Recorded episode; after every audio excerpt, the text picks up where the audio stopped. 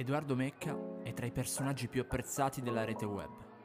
Conta milioni di visualizzazioni. È un imitatore, attore, comico e youtuber. Sigla. Salve signore, cosa desidera? Un simposio corretto, grazie. Simposio, simposio,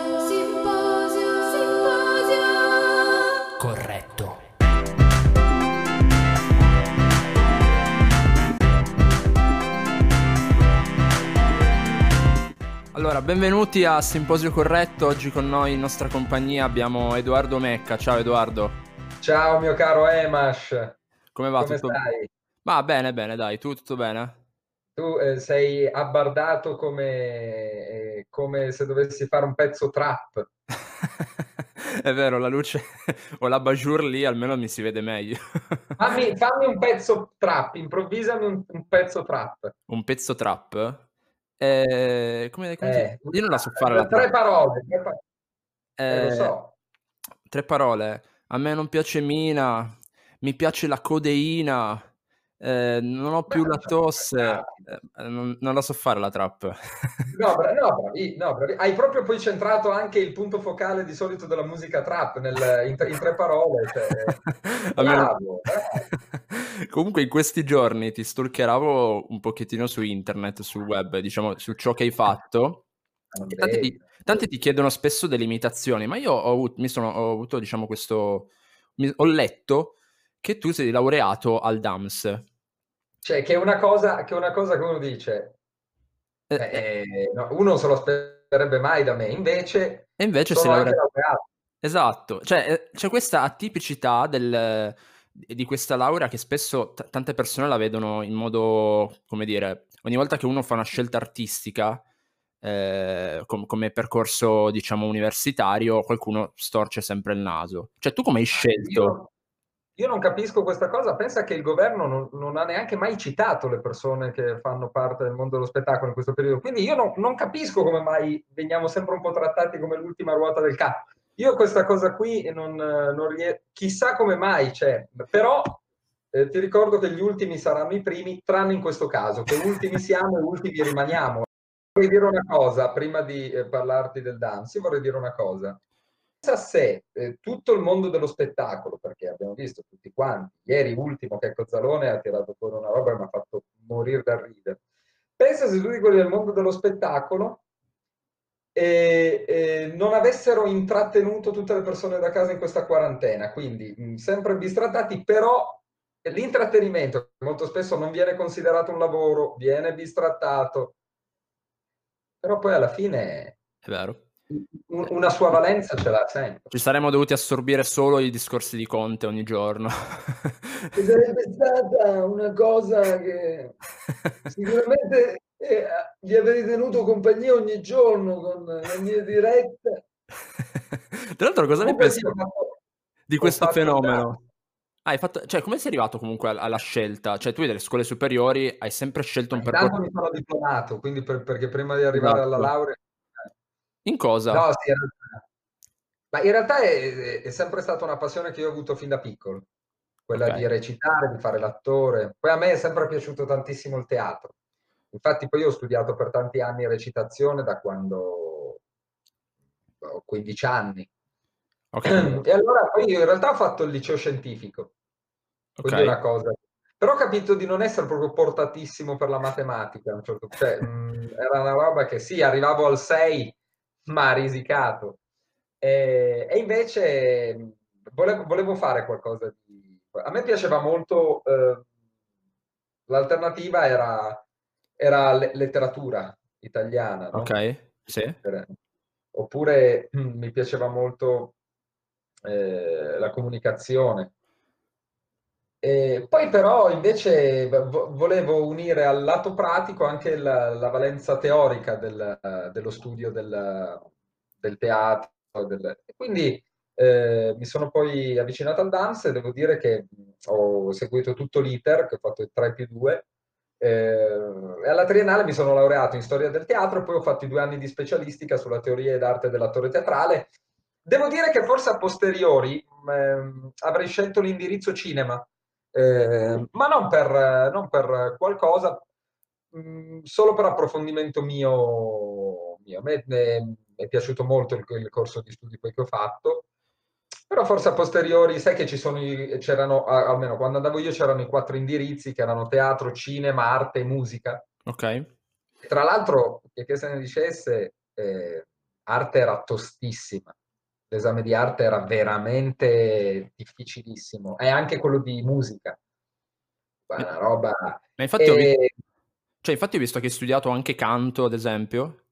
Sì, quello più dal, dal lato pratico, però. Okay. Perché eh, eh, il canto mi è, mi è sempre piaciuto. Cioè, poi a me io canto tutto il giorno. Ah sì? Eh, perché sì, mi alzo e canto, perché a me piace, poi faccio lo scemo, quindi mi piace cantare. Poi devo dire che magari facendo anche le imitazioni, il canto può essere utile anche per uh, l'intonare magari determinate, determinate, voci. Quindi io quello in realtà la, lo studio della recita, de, del canto l'ho fatto un po' più per passione personale. Eh, sono una frana invece sullo studio teorico della musica e infatti un, un mio grande, un grande rimpianto è non, essere mai sta- non aver mai saputo suonare uno strumento. Mi sarebbe piaciuto tantissimo suonare il pianoforte. Eh, ma poi cantavo anche i matrimoni. Ah sì? No, come, can- come, cantare un matrimonio? E per fortuna non canto, cioè, no, ma non è che... il fatto è che eh, è un lavoro che o ti piace cantare i matrimoni, però trovare persone a cui piaccia cantare i matrimoni deve essere veramente, gli stringo la mano, e perché stai tantissime ore, e chiaramente il repertorio non lo scegli tu. Esatto. E, però è, è, è la, la, parte bella è, ovviamente creare l'intrattenimento per poi fare felici comunque delle persone esatto. nel loro giorno più importante. Esatto. Poi mi, mi, viene in mente quella scena del film di, di Checco Zalone, non so se sei presente, quando c'è Caparezza. E... Certo, eh, guarda. Gli chiedono, lui, lui dice, i vostri anni sono quelli dei Pink Floyd, eccetera, eccetera, e poi, poi inizia a cantare. Non amarmi, sì, sì, ma guarda che è proprio quello, è proprio quello, ma eh, sicuramente Checco ha tirato fuori una, uno spaccato di vita reale molto, molto attinente, quindi eh, que- quella scena lì è assolutamente verissima. È proprio la verità, cioè la gente ti chiede quello e basta, si ferma eh, lì. Ma a me capitato, eh. È capitato. Eh, tipo una canzone che non... delle canzoni che uno magari non c'era neanche le basi. e secondo, io chiaramente non, non, le conoscessi, però poi gliele devi trovare. Ma una canzone tipo che non, cioè che non volevi cantare? Ma allora, che io, io, che non volessi cantare, no, perché mi piace cantare un po', un po', di tutto. Cioè, poi okay. è chiaro che io ho il mio genere, okay. in cui magari sono un po' più portato. Eh, per esempio, se mi fai cantare rap, rap, rap, trap, se mi fai cantare anche rock, eh, cose sono una frana più totale. Ok. Invece su altre cose mi muovo meglio. Non, non sono, cioè, canticchio, eh, non è che... Ok. Però eh, che non volessi cantare no, ma che, che, non conoscessi assolutamente sì. Mi ricordo anni fa che una, una coppia per il matrimonio voleva come sua canzone una canzone neomelodica ma di un loro amico. No, ma io gli ho detto, ma, ma? Cioè, la base non, non. Quindi l'ho trovata perché poi questo loro amico aveva messo un video Oddio. E allora poi lì le, le ho messo e la canzone è partita. Cioè, quindi tu ti devi... questa, questa, canzone neomelodica o anche un po' ritmata, pazzesca, quindi... Cioè, quindi tu hai dovuto studiarti praticamente la canzone di questo qui che era sconosciuto. No, no, in realtà no, in realtà no, poi io lì in quel caso gli ho messo la canzone cantata... Ah, ok. Anche perché non c'era neanche la base. Cioè, ah, ok. Sarebbe eh, stato bello. Sarebbe stato favoloso. No, ma perché, sai, di solito di solito le canzoni, le canzoni ai matrimoni, sai, quando dicono questo è il nostro pezzo, e di solito sono a te che sei il mio grande amore, il mio amore grande, esatto. di solito è bella, oppure alleluia, alleluia, quando, soprattutto in chiesa. E poi c'è, Eh, che cosa, cosa canta? Beh, I Will Always Love You. Ok. C'è, mm, eh, eh, italiane spesso c'è, adesso ti chiedono molto, vabbè c'è Ramazzotti, c'è Tiziano Ferro, beh una, una era il regalo mio più grande. È classico. Ehi, ehi, ehi. Ma tu, ma tu le facevi le imitazioni ai matrimoni? Cioè ti chiedevano Tiziano Ferro e tu imitavi Tiziano Ferro oppure lo No, cantavi? all'epoca no, all'epoca no. All'epoca non lo All'epoca no, facevi. anzi ero anche abbastanza serio, Professionale. sì, ogni tanto. Eh, ma diciamo, tu hai scelto il DAMS, ma un personaggio che ti ha aiutato a fare questa scelta, tipo influente, cioè ognuno diciamo ha il personaggio a cui si ispira e poi va a seguire un certo tipo di strada. Ma tu dici un personaggio eh, che sapevo si fosse laureato al DAMS, poi... No, no, un personaggio attore che- a cui ti sei ispirato, che hai detto anch'io voglio essere così. Ah beh, no, allora, eh, beh, io mi sono ispirato a, a a tantissimi, perché guarda chi c'è dietro di me. Vabbè, Totò. Overback! Overback, ma che succede? No?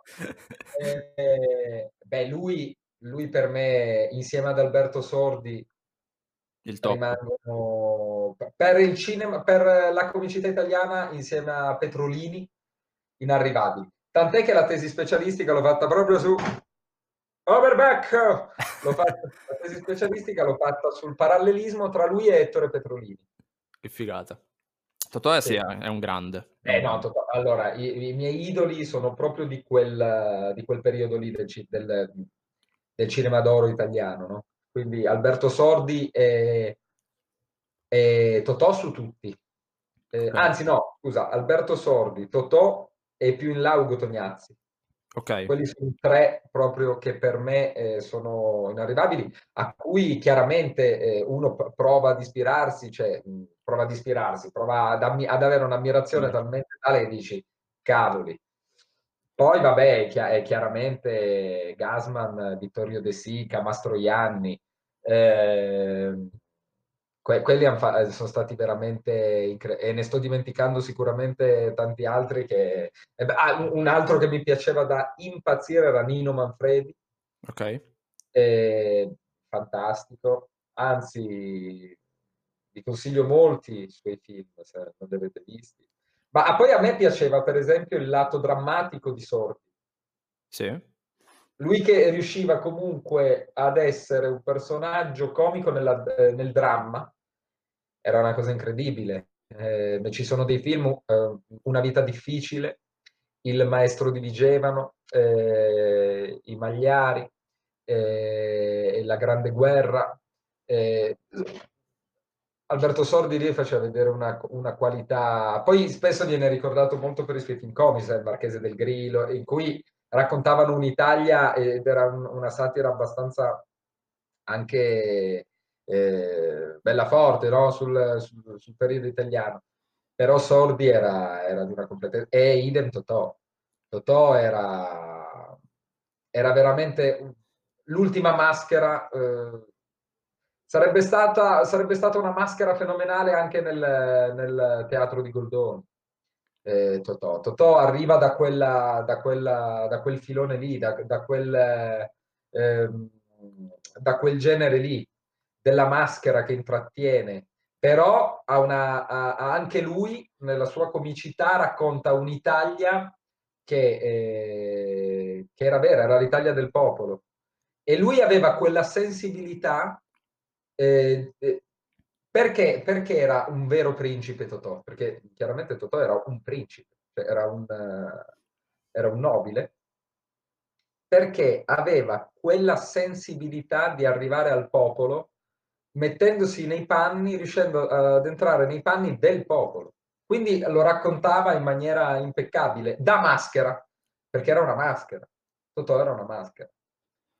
Eh, si, si è persa un po' quella cosa lì, Sì, il- forse, e non è sbagliato, sai che molti si indignano quando si paragona, e io, no- eh, io anche non sono d'accordo sul paragonare, perché ognuno eh, vive un'epoca diversa, ognuno fa un qualcosa di diverso, però una maschera moderna sicuramente che Cozzalone eh, è. Quindi, poi eh, abbiamo visto, sai, dal filone di Sordi abbiamo visto un, quella comicità romana da cui ha preso molto spunto. Verdone, che io adoro tantissimo. Christian De Sica, anche. E, e, Christian De Sica, certo, poi vabbè, Christian De Sica, figlio di Vittorio De Sica, ha preso anche tanto delle movenze del padre. Esatto. Però eh, c'è quella comicità romana che poi alla fine nasce proprio da Petrolini, all'inizio del Novecento, quindi poi arrivano Sordi, poi arriva Proietti, eh, poi arriva Verdone, poi arriva... E, e c'è tanto, e c'è tanto di, di quell'Alberto Sordi lì. Quindi ha fatto scuola, è stata una grande... Brignano, eh, è stata una grandissima scuola, a cui giustamente, giustamente, perché racconti l'Italia in una maniera eh, molto romana, molto ironica, molto sarcastica, ma con quel velo di manica... Eh, nel, nel cinema moderno, Perdone è stato una, è stato una, un, un, un, narratore eh, dell'Italia mm, contemporanea micidiale, perché c'era sempre una vena malinconica nei suoi personaggi e nelle storie che raccontava, incredibile. Quindi a me è sempre piaciuto molto quello dell'Italia. Poi, devo dirti la verità, sono anche un amante del genere un po' più comicità, pecoreccia, trash, quindi io non darò mai contro i cinepanettoni, ma soprattutto chi non ha guardato e chi non ha riso ai film di Lino Banfi, grandissimo, grandissimo attore, grandissimo, leggenda, leggenda. Lino Banfi. Chi non ha riso ai film di Celentano? Grandi, quando faceva l'avvocato. Pazzo, segni particolari bellissimo. Ah, beh, ragazzi. Quando faceva era... l'avvocato era incredibile. Ma no, ma no, ma no. Incredibile. Diego Batantuono, grandissimo attore. Grandissimo attore. Anzi, ti direi di più, Diego Batantuono io lo preferisco, per quanto mi faccia molto ridere quando fa scus, però lo, lo, preferisco nei suoi ruoli, nelle parti, sia nelle commedie e nei drammi, da attore, da attore, da attore serio. Invece è incredibile, ecco, ancora attuale ora, Paolo Villaggio. Eh vabbè, ma qua stiamo toccando... Ecco, vedi chi dimenticavo e che lo... Guarda, ecco, e qua eh, ho fatto veramente una, una, dimenticanza grave io perché per me lui sta insieme a Tognazzi, Sordi e Totò. Per forza. Sordi, Totò, Tognazzi, Paolo Villaggio. Paolo Villaggio era talmente grande a livello intellettuale che il suo, il suo personaggio, da lui scritto, da lui creato e poi da lui eh, portato sullo schermo, a distanza di 40 anni, quasi 50, è ancora attuale. Le dinamiche del personaggio di Fantozzi continuiamo a viverle quotidianamente, sia sul posto di lavoro, sia sui, ehm, su, sul, nella vita di tutti i giorni, noi.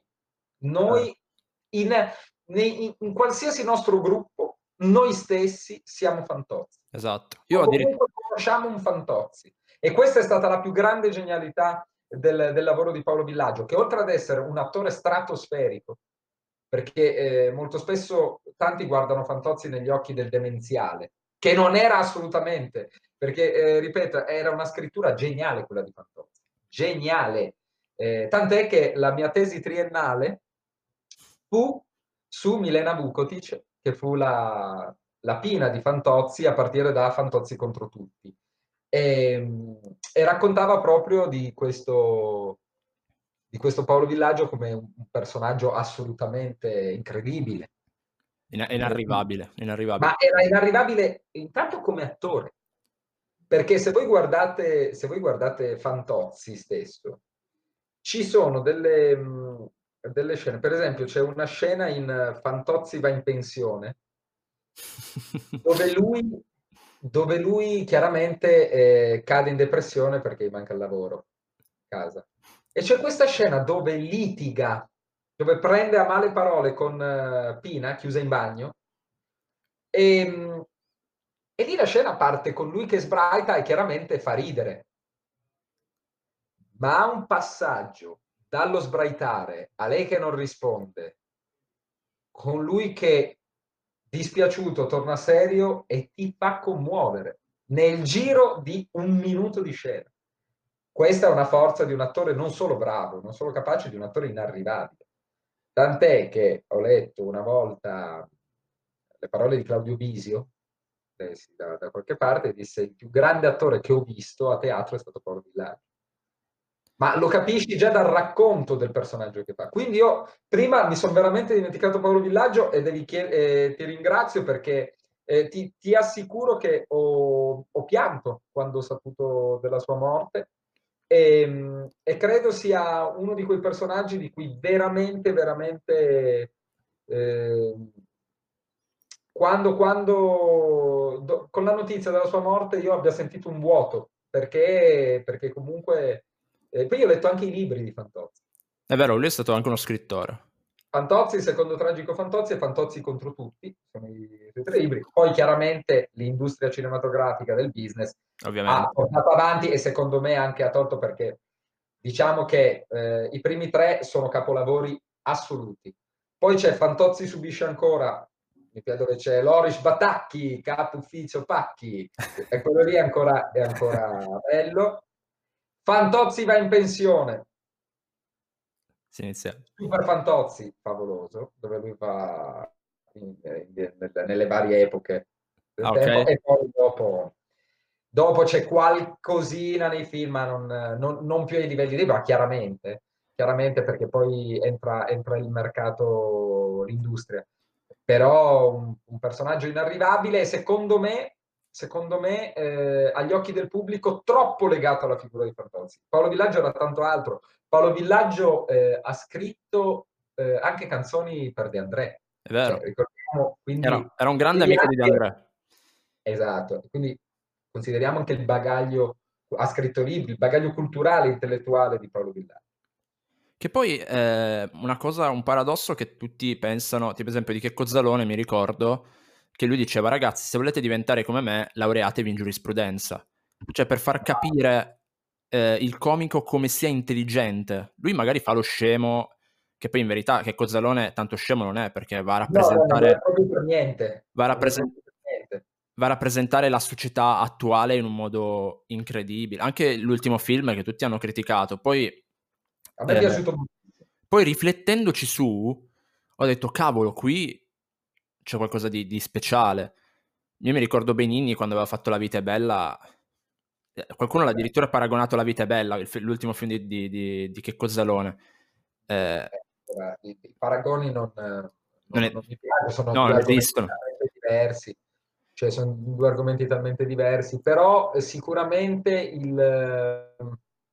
Allora, la forza sta sempre nel raccontare un argomento grave con la leggerezza facendo passare il messaggio.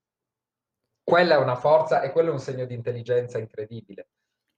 Eh, che Cozzalone non l'ha dimostrato solamente con questo film, l'ha dimostrata in tutte le cose che ha fatto, una grandissima, eh, una grandissima padronanza dei, dei, suoi mezzi, una grandissima capacità non solo eh, di intrattenimento, ma anche tecnica.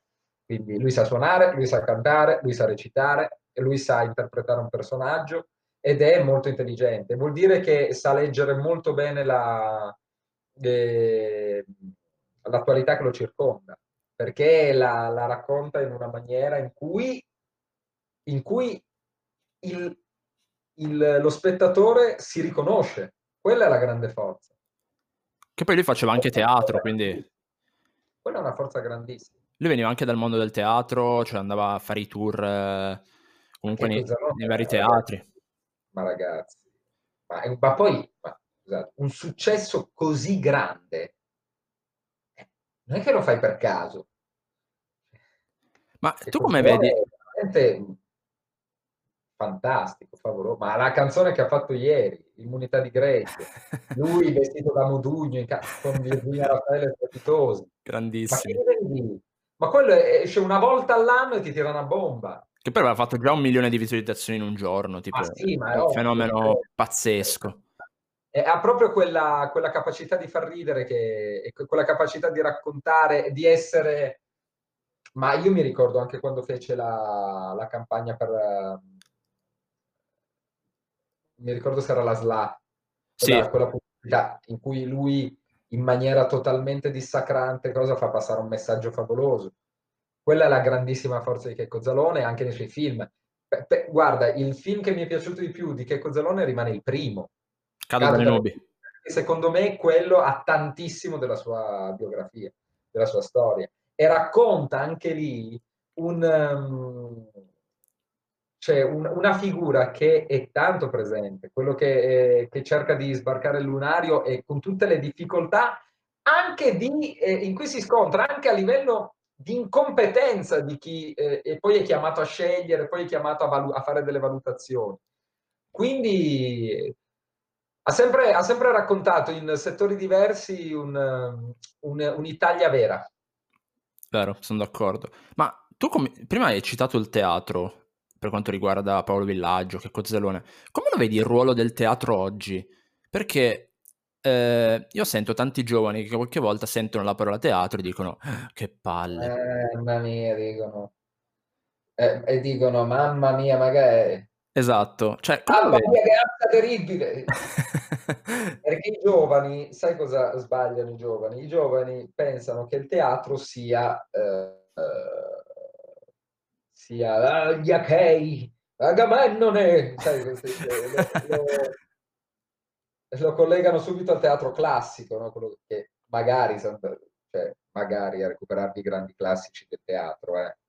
Eh, solo che è una cosa che probabilmente è stata fatta talmente per tanto tempo. Teatro chiaramente non versa in... Eh, nel corso degli anni è diventato di nicchia, cioè, perché comunque il teatro, un biglietto teatro non costa poco.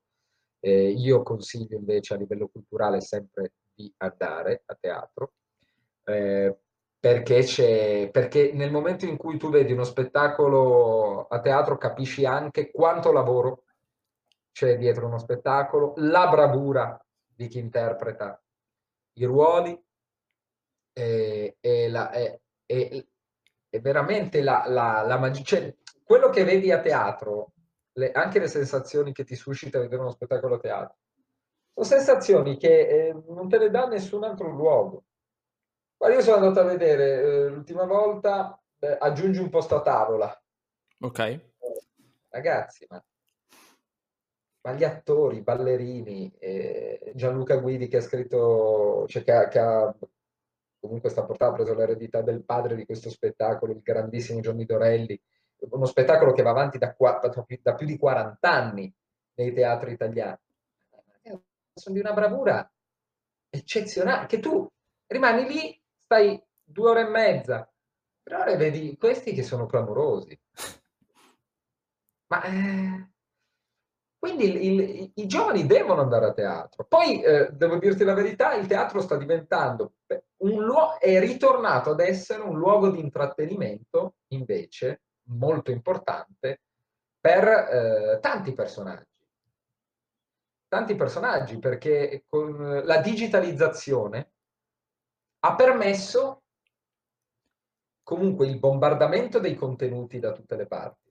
Quindi magari un, un utente si fidelizza molto al contenuto, però ehm, la presenza lo fa fidelizzare anche molto spesso a tanti personaggi che poi per incontrare eh, eh, la cosa migliore per incontrare poi gli spettatori o comunque le, le persone che le hanno è poi proprio il live a teatro. Quindi è ritornato in un certo senso, soprattutto sull'intrattenimento diciamo un po' l'intrattenimento televisivo, il teatro ad essere un luogo invece di, eh, di ritrovo, cosa che si era un po' persa negli ultimi anni. Però la componente bella del, è proprio vedere gli spettacoli teatrali. Andate a vedere le opere teatrali, eh, i grandi attori a teatro. Andateli a vedere. Io devo dire la verità, ehm, stavo portando questo spettacolo sul cyberbullismo per le, per le scuole, lo portavano nelle scuole nei teatri italiani poi lo richiedevano. Adesso chiaramente le date che avevamo ci sono state chiaramente sospese a data da destinarsi, però devo dirti la verità, uno spettacolo partito da zero, scritto da Simone Cuti, eh, che è un autore emergente, si intitola Avrei soltanto voluto, sul tema del cyberbullismo, e ti assicuro che partendo da zero con le nostre forze poi è arrivato il l'appoggio al progetto della Polizia Postale del, del, del MIUR eh, con, eh, con il progetto Generazioni Connesse, più di 40 date fatte in Italia e i giovani devo dirti la verità, partecipi. Perché comunque il teatro, nel momento in cui poi ti racconta, ti racconta un qualcosa, crea un'atmosfera anche con chi guarda diversa. Perché entri in una dimensione diversa. E eh, il, la, la, il, la, valenza dello spettacolo, il, il, potere dello spettacolo rimane oggi nel 2020 uguale a com'era nell'antica Grecia, ovvero tramite una rappresentazione teatrale tu provi a raccontare un qualcosa che molto spesso è raccontare la verità e raccontare un qualcosa in cui in quell'ambiente lì lo spettatore può essere colpito emotivamente. Sai, nell'antica, nell'antica Grecia eh, sì, c'erano gli spettacoli teatrali, le tragedie molto spesso anche per far conoscere la verità, per, far, per chiedere anche al pubblico eh, quale fosse, eh, vedendo quella scena lì, loro, il, il, loro giudizio, la loro emozione che nasceva. Quindi era, era luogo di verità il teatro. E nel 2020 la potenza che crea il teatro è rimasta uguale. Semplicemente, semplicemente nel corso dei secoli, degli anni, è cresciuto anche il disinteresse da parte dei giovani perché secondo me ehm, sono stati allontanati da, ehm, da, quello che era invece il, il messaggio del teatro, che dovrebbe essere materia da studiare nelle scuole. Perché fa parte della cultura, perché fa parte della... perché può essere, può, può far parte della, della, letteratura, può far parte dell'arte, può far parte... Il teatro è stato luogo di racconto di, ta... di tutte le arti. È un'arte che raccoglieva anche tutte le altre arti. Raccoglie anche la musica con... A scuola, cioè voglio dirti la verità.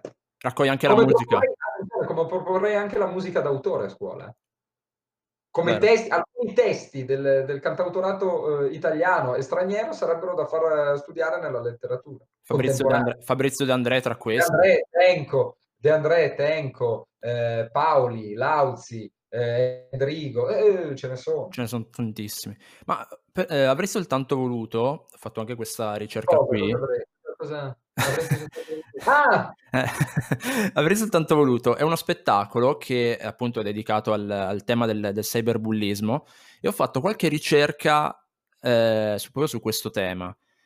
Eh, il cyberbullismo ha colpito il 22,2 di tutte le vittime di bullismo, cioè gli atti di bullismo per, il 20 per, più, per più del 20% nel, nell'epoca di adesso sono, sono del cyberbullismo il 7% delle ragazze certo. che si collegano ad internet, eh, comunque con un dispositivo di telefono cellulare, sono state oggetto di queste vessazioni. Tu come vedi il cyberbullismo in questo momento? Cioè, si sono, sono, fatti progressi da parte del, del nostro paese? Oppure... Sono si sono fatti progressi perché devo dirti la verità, il lavoro della, della polizia postale è un lavoro quotidiano molto molto importante che è cresciuto moltissimo perché chiaramente eh, sono riusciti ad ampliare i mezzi a loro disposizione. Quindi eh, rispetto all'inizio accedono veramente a qualsiasi cosa e ti trovano.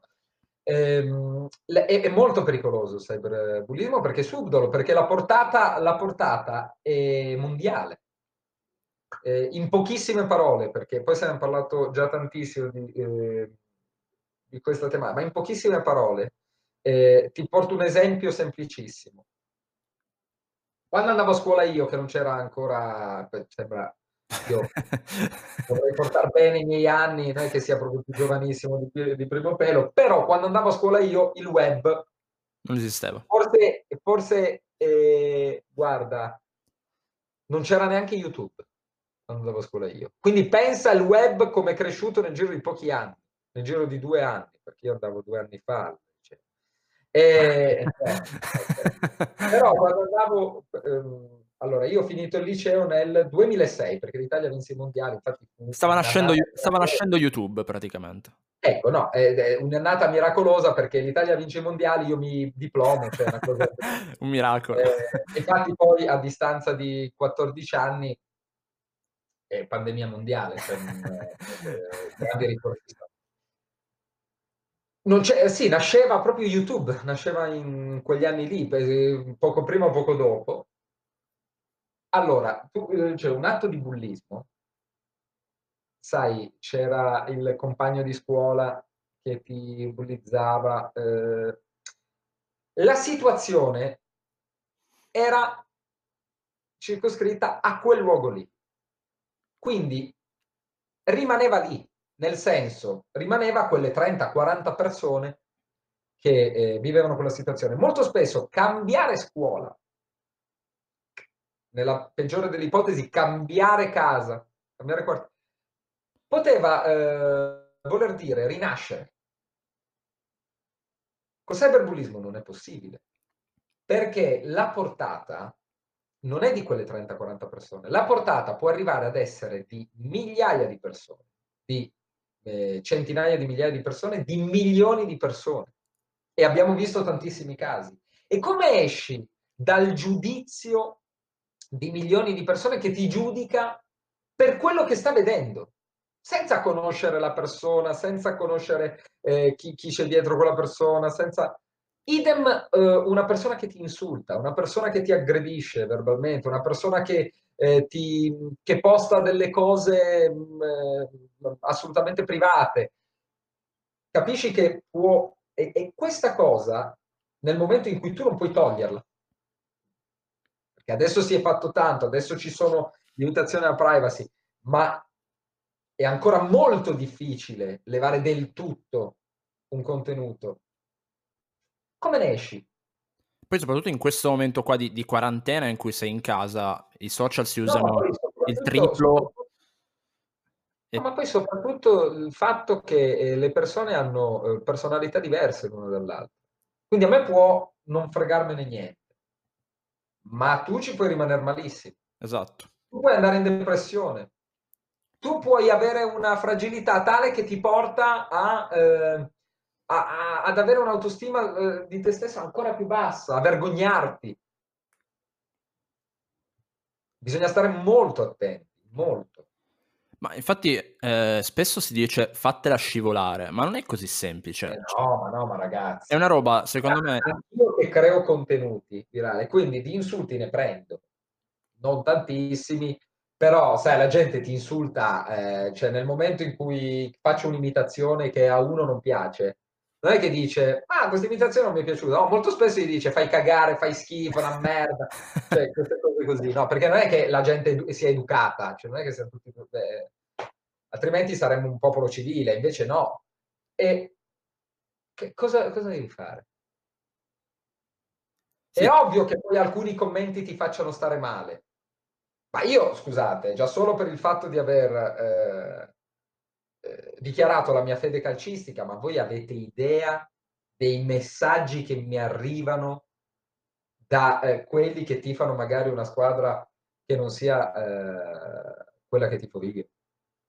Ma voi avete idea? L'anno scorso credo eh, credo che mi siano arrivati, mi sembra, in un giorno 60 messaggi, in cui il più bello, forse quello più leggero, è, fosse eh, ti vorrei vedere sdraiato eh, sui binari del treno. Per una fede calcistica. E questo vale per il calcio, questo vale per la politica, questo vale per, per tanti argomenti. Sì, poi... Ma ditemi voi se io non posso avere la libertà di dire una cosa e di essere considerato una persona normale. Esatto, poi molti... Qualcuno, cioè, capito? Però il, il, l'approccio sui social è questo, perché comunque il social tu dici io sto scrivendo dietro un computer e sono forte, che me ne frega che quello mi, mi stia ad ascoltare, no? Poi sì. faccia a faccia magari non hanno lo stesso coraggio. Ma sai quante volte mi è capitato che il messaggio mi insultassero ma mi insultasse, è un coglione, se non faccio, faccio, magari qualche volta ho risposto, ma tutto bene. E poi la risposta successiva fosse, non ci credo, ma hai risposto, grande. è vero, tanti insultano solo per farsi rispondere. Solo per ottenere risposta. Tanti insultano solo per avere l'attenzione. È vero. Ed è una cosa gravissima, secondo me, perché, perché tu arrivi con un approccio sbagliato a insultare una persona, ma tu stai insultando una persona reale. Cioè non è che stai insultando un, un cyborg.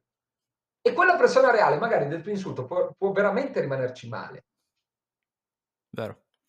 Ma diciamo per terminare questa puntata, eh, avevo in mente una cosa. Allora, il Ma simposio... già siamo già quasi alla fine, Emash. Cioè Eh, io eh, mi, stavo divertendo molto. Vabbè, adesso facciamo... facciamo Perché no, ma sai perché? Perché finalmente era una chiacchierata diversa. Sai, tutti mi chiedono fai le imitazioni, fai le imitazioni. Esatto. No, io invece volevo, volevo incentrarla su qualcosa. Tanto ti avevo già visto da quel lato lì perché sei venuto al mio evento, Bravo, quindi ti avevo già visto. Allora, il, il simposio praticamente nel- nell'antica Grecia, Platone, era questa discussione di interesse. Cioè, praticamente si incontravano tanti filosofi e discutevano di, di tutti gli argomenti del mondo. E quindi ho pensato, Io e te non siamo due filosofi. no, no, assolutamente. E quindi, appunto, si chiama simposio corretto, perché come il caffè viene corretto dall'alcol. Quindi... Ma allora io ho Noi pensato... edulcoriamo, noi edulcoriamo il simposio di idiozia. Esatto, direi, direi- direi così. Io ho pensato questo testa a testa tra diversi personaggi. E tu dovrai scegliere tra questi due personaggi, tra più, tra più sfide, diciamo, chi invitare al tuo simposio. Ah, bello, bello, molto bello. Allora, iniziamo con la prima sfida.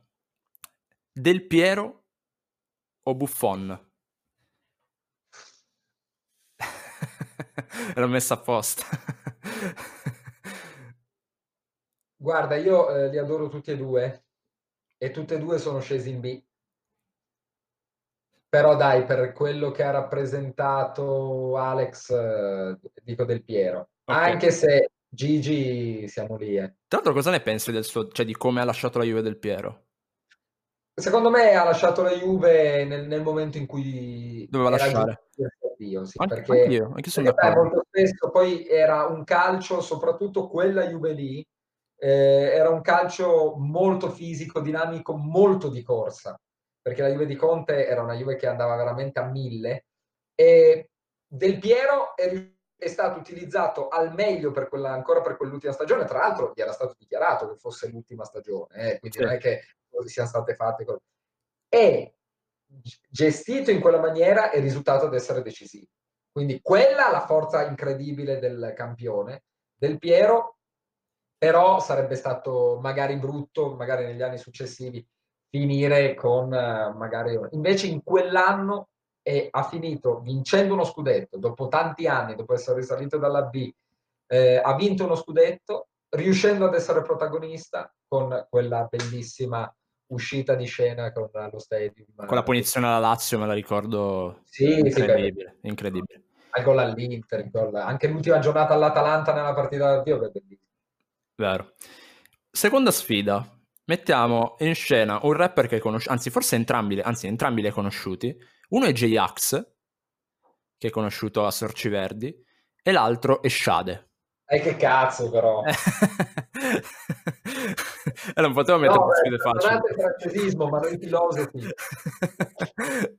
e non potevo mettere Vabbè, allora, facili. considera che io adoro Shade, perché pensa che con Shade abbiamo fatto anche un campionato a calcio a 5 insieme, abbiamo tirato anche su una coppetta, mica male. E, quindi Shade, poi vabbè, il mio conterraneo, e Torinese Di Torino. Shade. Grazie mille, bro.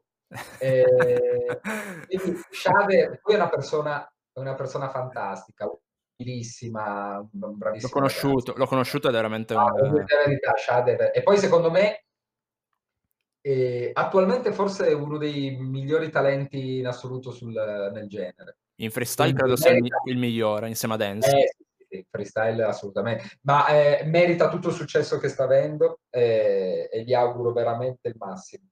Però per, eh, per quello che ha rappresentato sul panorama musicale e per come ha portato anche innovazione nella musica italiana, eh, per quanto sia stato eh, anche un po' una voce spesso fuori dal coro, soprattutto con gli articolo 31, io credo che J-Ax sia veramente un... abbia, abbia rappresentato la storia della, della musica in Italia. Io ho avuto il piacere di lavorare anche a Sorci Verdi eh, e quello ha rappresentato il mio debutto televisivo, quindi io sarò sempre legato a J-Ax, sempre. E devo dirti la verità, oltre ad essere una persona squisita è molto, molto semplice, umile, è un grandissimo lavoratore professionista e anche questo ti fa capire che il successo non arriva mai a casa. Vero. Quindi J-Ax, dai, J-Ax. anche se Shade è veramente in my heart. Terza sfida tra Pardo, Pierluigi Pardo, e Piccinini. Allora, eh, ti dico per Pardo, Ok? anche se Piccinini, vabbè, è chiaramente entrato nel, nel gergo comune chi non è affezionato alle telecronache di Piccinini, però Pierluigi Pardo ho avuto anche il piacere di conoscerlo di persona ed è veramente simpaticissimo. È veramente simpaticissimo, oltre ad essere, oltre ad avere una grandissima cultura, non solo sportiva. Anche musicale. è cioè. veramente, è veramente un grandissimo personaggio. Quindi devo dirti la verità, anche il fatto di averlo potuto conoscere eh, ah, eh, influisce. Poi vabbè, è un, gra- un grandissimo professionista, ma da sempre. Quarta sfida tra due attori. Quindi in Robert- questo simposio ci, sa- ci saremmo io, te, eh, Del Piero. Piero, Max Pardo. Esatto. La quarta sfida, però, attenzione, è proprio d'eccellenza. Roberto Benigni e Christian De Sica. No, vabbè, dai. eh, Roberto Benigni, ragazzi, premio Oscar. eh, e devo dirti la verità, ti prendo Benigni, ma non tanto per La vita è bella, perché Benigni con Il mostro, con eh, Non ci resta che piangere, con eh, Piccolo diavolo, con... ehm, cioè, è stato, è stato veramente un, un artista incredibile. Per quanto io ami Christian De Sica, è una cosa clamorosa. Poi mai che il mio simposio Monica Bellucci per me rimane Perché Monica Bellucci proprio? perché vabbè, ma che ma Monica Bellucci è, è il- è la musa di, di sempre. Cioè, se- secondo me inarrivabili. Inarrivabili. Ma io poi, tra l'altro, eh, ehm, ci sono delle, delle donne incredibili, vedi, Monica Bellucci, eh, Virnalisi, Viernalisi. la grandissima Virnalisi, eh, compianta, Ehm, eh, beh, la bellissima, era bellissima Claudia Cardinale, Brigitte Bardot, ma ragazzi. Non voglio dire che quelle di oggi gli spicciano casa, però Però... Quasi. Un'altra sfida calcistica, ed è dell'ultima. adesso tu mi eh, starei pensando che io sono un po' del Modè, Cos'è? sono un po' vintage. No, no, no. Starei pensando Ma- che io sono un po' un po' vintage. No, ma credo che gli anni d'oro sono stati quelli che hai citato. Cioè, sono d'accordo. Poi magari tra, poi magari tra vent'anni diremo che gli anni d'oro sono questi. Cioè, dipenderà È molto. molto difficile, però eh, Ultima sfida, così completiamo il nostro simposio, è una sfida difficile, perché mette a confronto due allenatori. Uno è Antonio Conte e l'altro è Massimiliano Allegri. Allora, innanzitutto bisogna fare i complimenti ai ragazzi, perché non era facile. Eh. Allora, in un contesto normale ti avrei detto Antonio Conte perché ha rappresentato veramente il- l'inizio di questi 8-9 anni incredibili. Perché Conte ha fatto un miracolo assoluto, cioè è il primo scudetto di Conte è stato un miracolo incredibile. E Incredibile. quello ti, ti fa capire la forza dell'allenatore Conte. Poi, aspetta, non dimentichiamoci quello che ha fatto agli europei con la nazionale, che ha rischiato di buttare fuori i rigori la Germania campione. Cioè, vabbè, vabbè, con, de- con dei giocatori. Pellè. E la grande forza di Conte è stato che poteva essere, vabbè, hai avuto questo exploit quest'anno, però la squadra è quella che è, e invece gli ha dato continuità negli anni successivi, due anni. Il fatto che adesso sia all'Inter, voglio dire, non è una cosa che mi fa, non è una cosa che mi fa investire perché giustamente nel professionismo uno può fare quello che vuole. Però a questo punto mi tocca scegliere Allegri, perché qual è stata la grande forza di Allegri? Prendere una squadra in un momento molto difficile, perché lasciata con Conte lasciata eh, a metà della preparazione, tu vai a prendere a metà della preparazione, senza pretendere niente, una squadra che vinceva da tre anni. L'obiettivo era continuare a farla vincere e tu con una gestione perfetta dei giocatori, perfetta, dimostri di essere un grandissimo allenatore di spogliatoio proprio, di campo, nonché grandissimo lettore di partite, perché basta andare a analizzare tante vittorie della Juve come siano state merito di Allegri. E tu cosa fai? In cinque anni che stai alla Juve vinci cinque scudetti, quattro Coppa Italia, vai due volte in finale e le perdi perché comunque hai giocato contro le due squadre più forti degli ultimi 15 anni, che sono state Barcellona e Real Madrid. Quindi chi critica Allegri o non ha mai visto il calcio oppure eh, è in malafede, io non lo so. Poi uno può discutere che magari l'ultimo anno la squadra non giocasse più, quindi era giusto eh, dare un cambio della, per carità, ma criticare Allegri è da folli. Cinque campionati, quattro Coppe Italia, due Supercoppe italiane, due finali giocate contro le più forti. Vero. Quindi ti dico, Massimiliano Allegri. E allora, eh, Quindi al simposio abbiamo Del Piero, J-Ax, Pierluigi Pardo, Roberto Benini, Allegri e Monica Bellucci. Ah, allora, eh, allora eh. è un super ah, simposio. Ieri a sto simposio. Eh, L'ultima cosa che ti chiedo per, per, terminare è se mi reciti, l'ho visto sì. su YouTube, non so se te la ricordi ancora, Carote uno dice io vorrei mi recitassi che ne so la Divina Commedia no carote poi vabbè aspetta non ce la fa una premessa eh. io l'ho recitata proprio per creare il contrasto no? esatto. tra il teatro e il testo che non è che fosse proprio Però,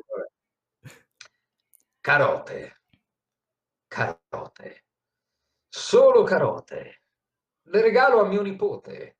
Diventano banconote le scuote, le percuote, cellule eucariote, mica frigoriferi. Parliamo di carote. Carote, carote, solo carote. Le regalo a mio nipote, diventano banconote, le scuote, le percuote, cellule eucariote, mica frigoriferi. Parliamo di carote.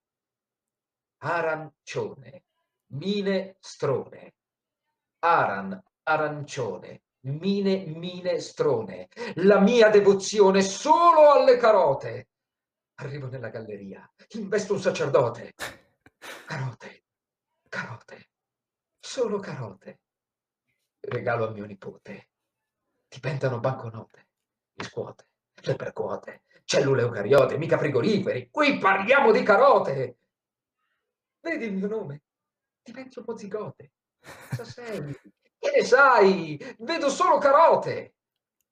Le rime con ote sono finite, quindi, quindi armadio. grazie mille Edoardo di essere passato qui a Ma grazie a te, no, grazie a te soprattutto per questo finale, veramente. grazie mille Edoardo. Grazie mille di essere Grazie, passato. Grazie, è stato un piacere ritrovarti e sei veramente bravo.